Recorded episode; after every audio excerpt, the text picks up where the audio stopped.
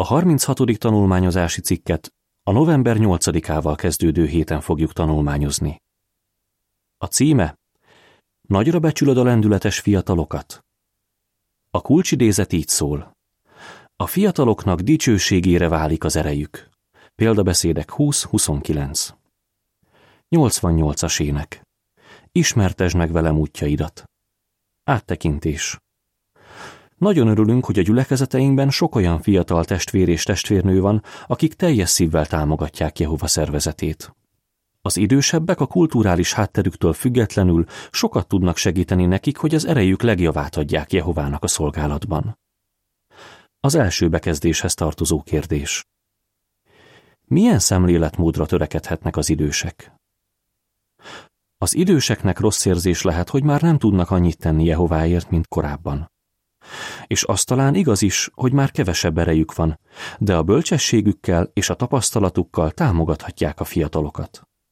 Így azok képesek lesznek a legjobbat kihozni magukból, és nagyobb felelősséget vállalni a gyülekezetben. Egy vén így fogalmazott. Amikor a korom korlátozni kezdett Jehova szolgálatában, nagyon örültem, hogy voltak olyan ügyes fiatal testvérek, akik átvették a feladataimat. A második bekezdéshez tartozó kérdés. Miről lesz szó ebben a cikkben? Az előző cikkben megbeszéltük, hogy miért jó, ha a fiatalok nyitnak az idősek felé. Ebben a cikkben pedig arról lesz szó, hogy hogyan segít az időseknek az alázat, a szerénység, a hála és a nagy lelkűség, hogy együtt tudjanak működni a fiatalokkal, ami az egész gyülekezetnek a javára válik. Legyél alázatos. A harmadik bekezdéshez tartozó kérdés. A Filippi 2-3-4 szerint milyen egy alázatos ember, és mire ösztönzi az alázat az időseket?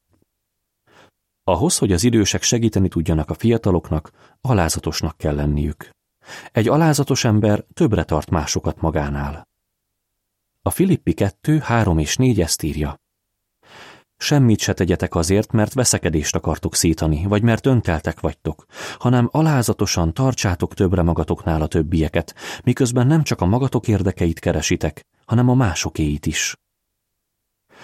Ha egy idős testvér így gondolkodik, akkor belátja, hogy ugyanazt a feladatot többféleképpen is el lehet látni hatékonyan, anélkül, hogy sérülnének a bibliai alapelvek.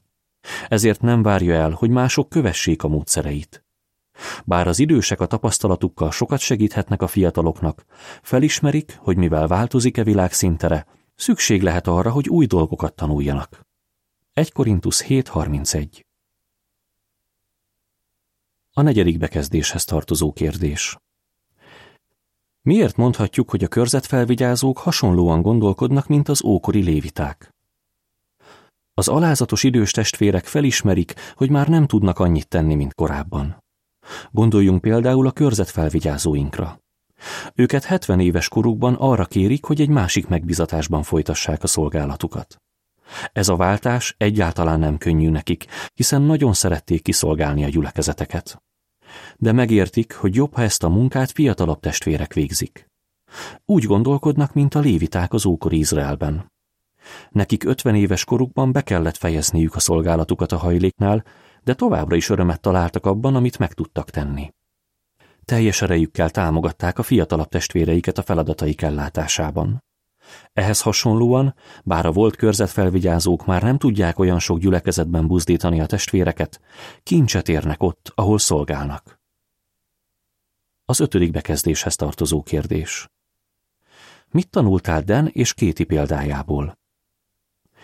Figyeld meg, milyen buzdító Den példája, aki 23 évig volt körzetfelvigyázó. Amikor 70 éves lett, a feleségével, Kétivel kinevezték őket különleges úttörőknek. Vajon hogy érzik magukat az új megbizatásukban? Den azt mondja, hogy még soha nem volt ennyire elfoglalt. Amellett, hogy ellátja a gyülekezeti feladatait, segít a testvéreknek fejlődni, hogy kisegítő szolgák lehessenek, és képez másokat arra, hogy a nagyvárosok közterületein és börtönökben tanúskodjanak. Kedves idős testvérek, akár a teljes idejű szolgálatban vagytok, akár nem, sokat segíthettek másoknak. Ennek az a titka, hogy alkalmazkodjatok a megváltozott körülményekhez, tűzzetek ki új célokat, és arra összpontosítsatok, amit meg tudtok tenni. A negyedik és ötödik bekezdéshez tartozó képeken ez látható. Amikor egy körzetfelvigyázó 70 éves lett, a feleségével új megbizatást kaptak. A sok éves tapasztalatukból rengeteget merítenek a testvérek abban a gyülekezetben, ahol most szolgálnak. Legyél szerény. A hatodik bekezdéshez tartozó kérdés. Miért bölcs dolog szerényen gondolkodni? Szemléltesd. Aki szerény, az felismeri a korlátait, és csak annyit vár el magától, amennyit észszerű. Így tevékeny és boldog tud maradni. Ezt ahhoz hasonlíthatnánk, mint amikor egy autóvezető egy emelkedőn megy felfelé, és közben kisebb sebességfokozatba vált. Így lassabban bár, de mégiscsak előre halad. Egy szerény ember is felismeri, hogy mikor kell visszavennie a sebességből ahhoz, hogy továbbra is szolgálni tudja Jehovát. A hetedik bekezdéshez tartozó kérdés. Miből látszott Barzillai szerénysége? Barzillai nagyon jó példát mutatott a szerénységben. Amikor Dávid felajánlotta neki, hogy éljen a királyi udvarban, Barzillai már 80 éves volt. Mivel tisztában volt a korlátaival, szerényen azt javasolta, hogy inkább egy fiatalabb férfi, Kimhán menjen helyette. Hozzá hasonlóan az idős testvérek is örömmel adnak lehetőséget a fiatalabbaknak a szolgálatra. A nyolcadik bekezdéshez tartozó kérdés. Hogyan bizonyította Dávid, hogy szerényen gondolkodik? Egy másik kitűnő példa a szerénységre Dávid király. Ő szívből vágyott rá, hogy házat építhessen Jehovának, de Jehova tudatta vele, hogy ezt a megtisztelő feladatot a fia, Salamon kapja meg. Dávid elfogadta a döntést, és odaadóan támogatta az építkezést. Nem érezte úgy, hogy ő alkalmasabb lenne a feladatra, amiatt, hogy Salamon még fiatal és tapasztalatlan. Tudta, hogy az építkezés sikere Jehova áldásán múlik, és nem azon, hogy mekkora a jártassága annak, aki a munkát irányítja. Dávidhoz hasonlóan az idős testvérek ma is megtesznek minden tőlük telhetőt, még akkor is, ha bizonyos feladatokat át kell adniuk a fiatalabbaknak. Tisztában vannak vele, hogy Jehova őket is meg fogja áldani. A bekezdéshez tartozó képnél ez a szöveg olvasható. Dávid király elfogadta Jehova döntését, hogy Salamon fogja felépíteni a templomot. A kilencedik bekezdéshez tartozó kérdés. Miből látszik Sigeó szerénysége? Ma is élnek köztünk igazán szerény testvérek. Sigeó 30 éves volt, amikor 1976-ban kinevezték fiókbizottsági tagnak, és 2004-ben a fiókbizottság koordinátora lett. Később azonban be kellett látnia, hogy mivel már kevesebb az ereje, nem tudja olyan hatékonyan ellátni a feladatait. Imába foglalta a helyzetét, és arra jutott, hogy jobb lenne, ha átadná a helyét egy fiatalabb testvérnek. Bár már nem ő a koordinátor, még mindig tevékeny tagja a fiókbizottságnak. Az itt felsorolt példákból látszik, hogy egy szerény és alázatos ember nem arra összpontosít, hogy a fiatalok még tapasztalatlanok, hanem arra, hogy mi mindent tudnak tenni. Munkatársakat lát bennük, nem pedig riválisokat. Legyél hálás. A tizedik bekezdéshez tartozó kérdés. Hogyan tekintenek az idős testvérek a fiatalokra? Az idősek úgy gondolnak a fiatalokra, mint akik ajándékok Jehovától.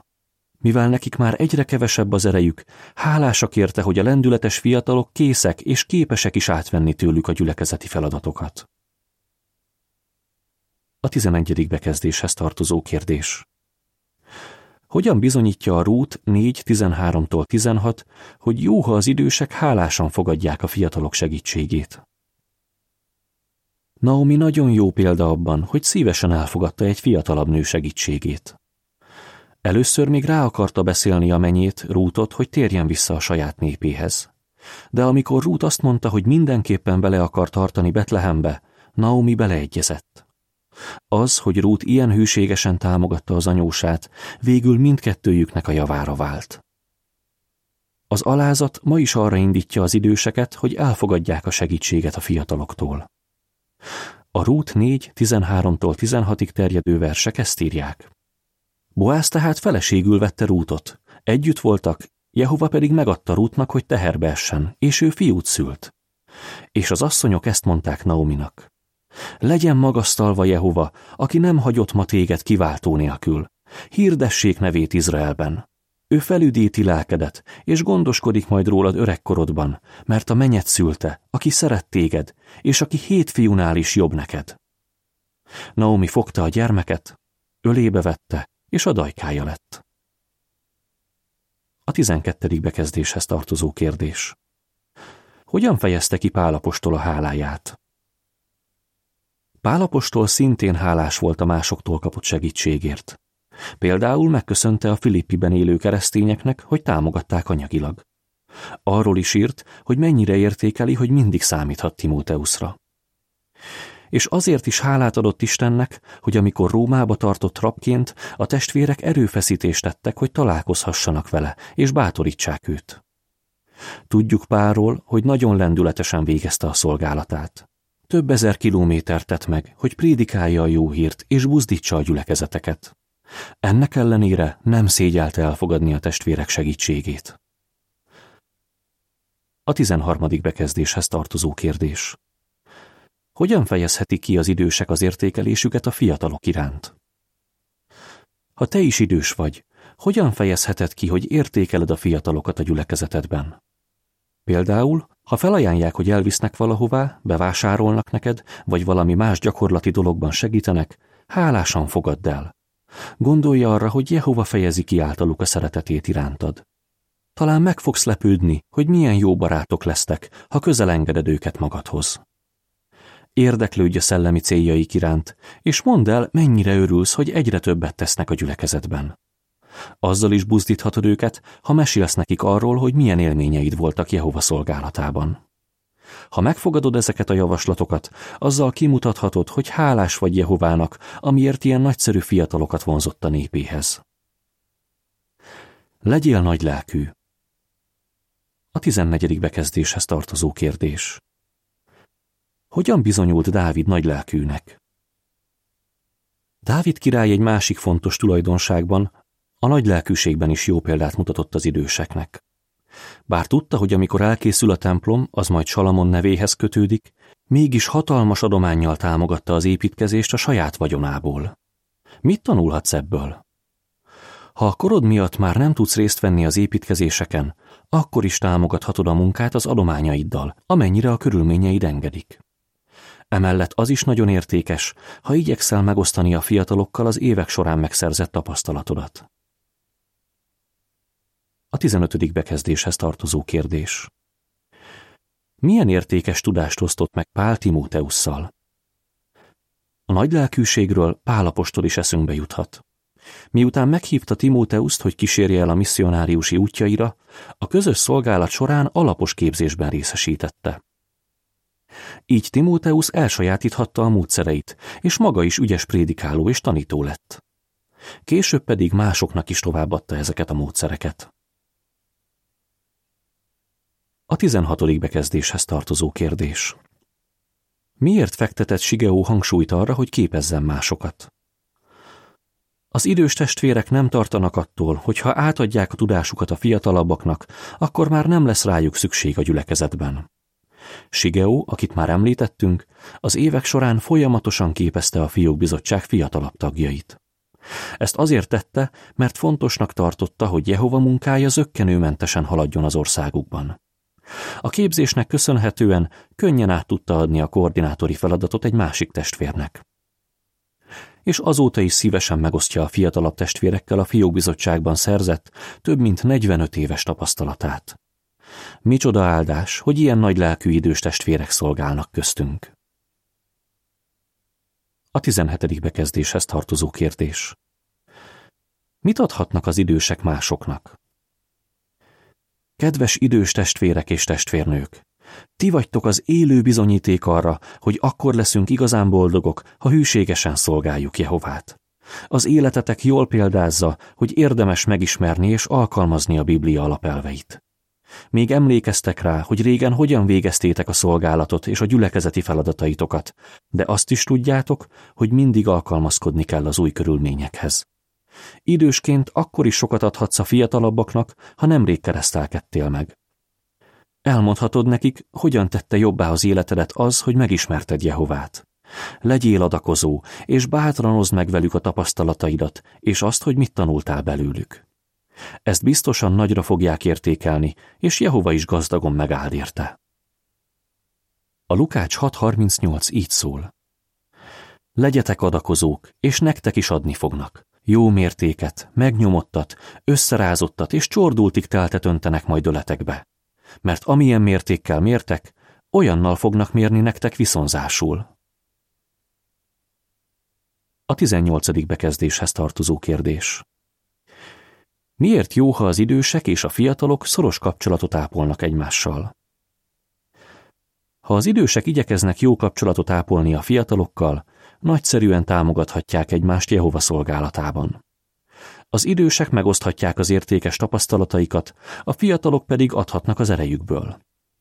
Ha így barátokként együttműködnek, azzal tiszteletet szereznek szerető ígi atyánknak, és hozzájárulnak a gyülekezet jó légköréhez.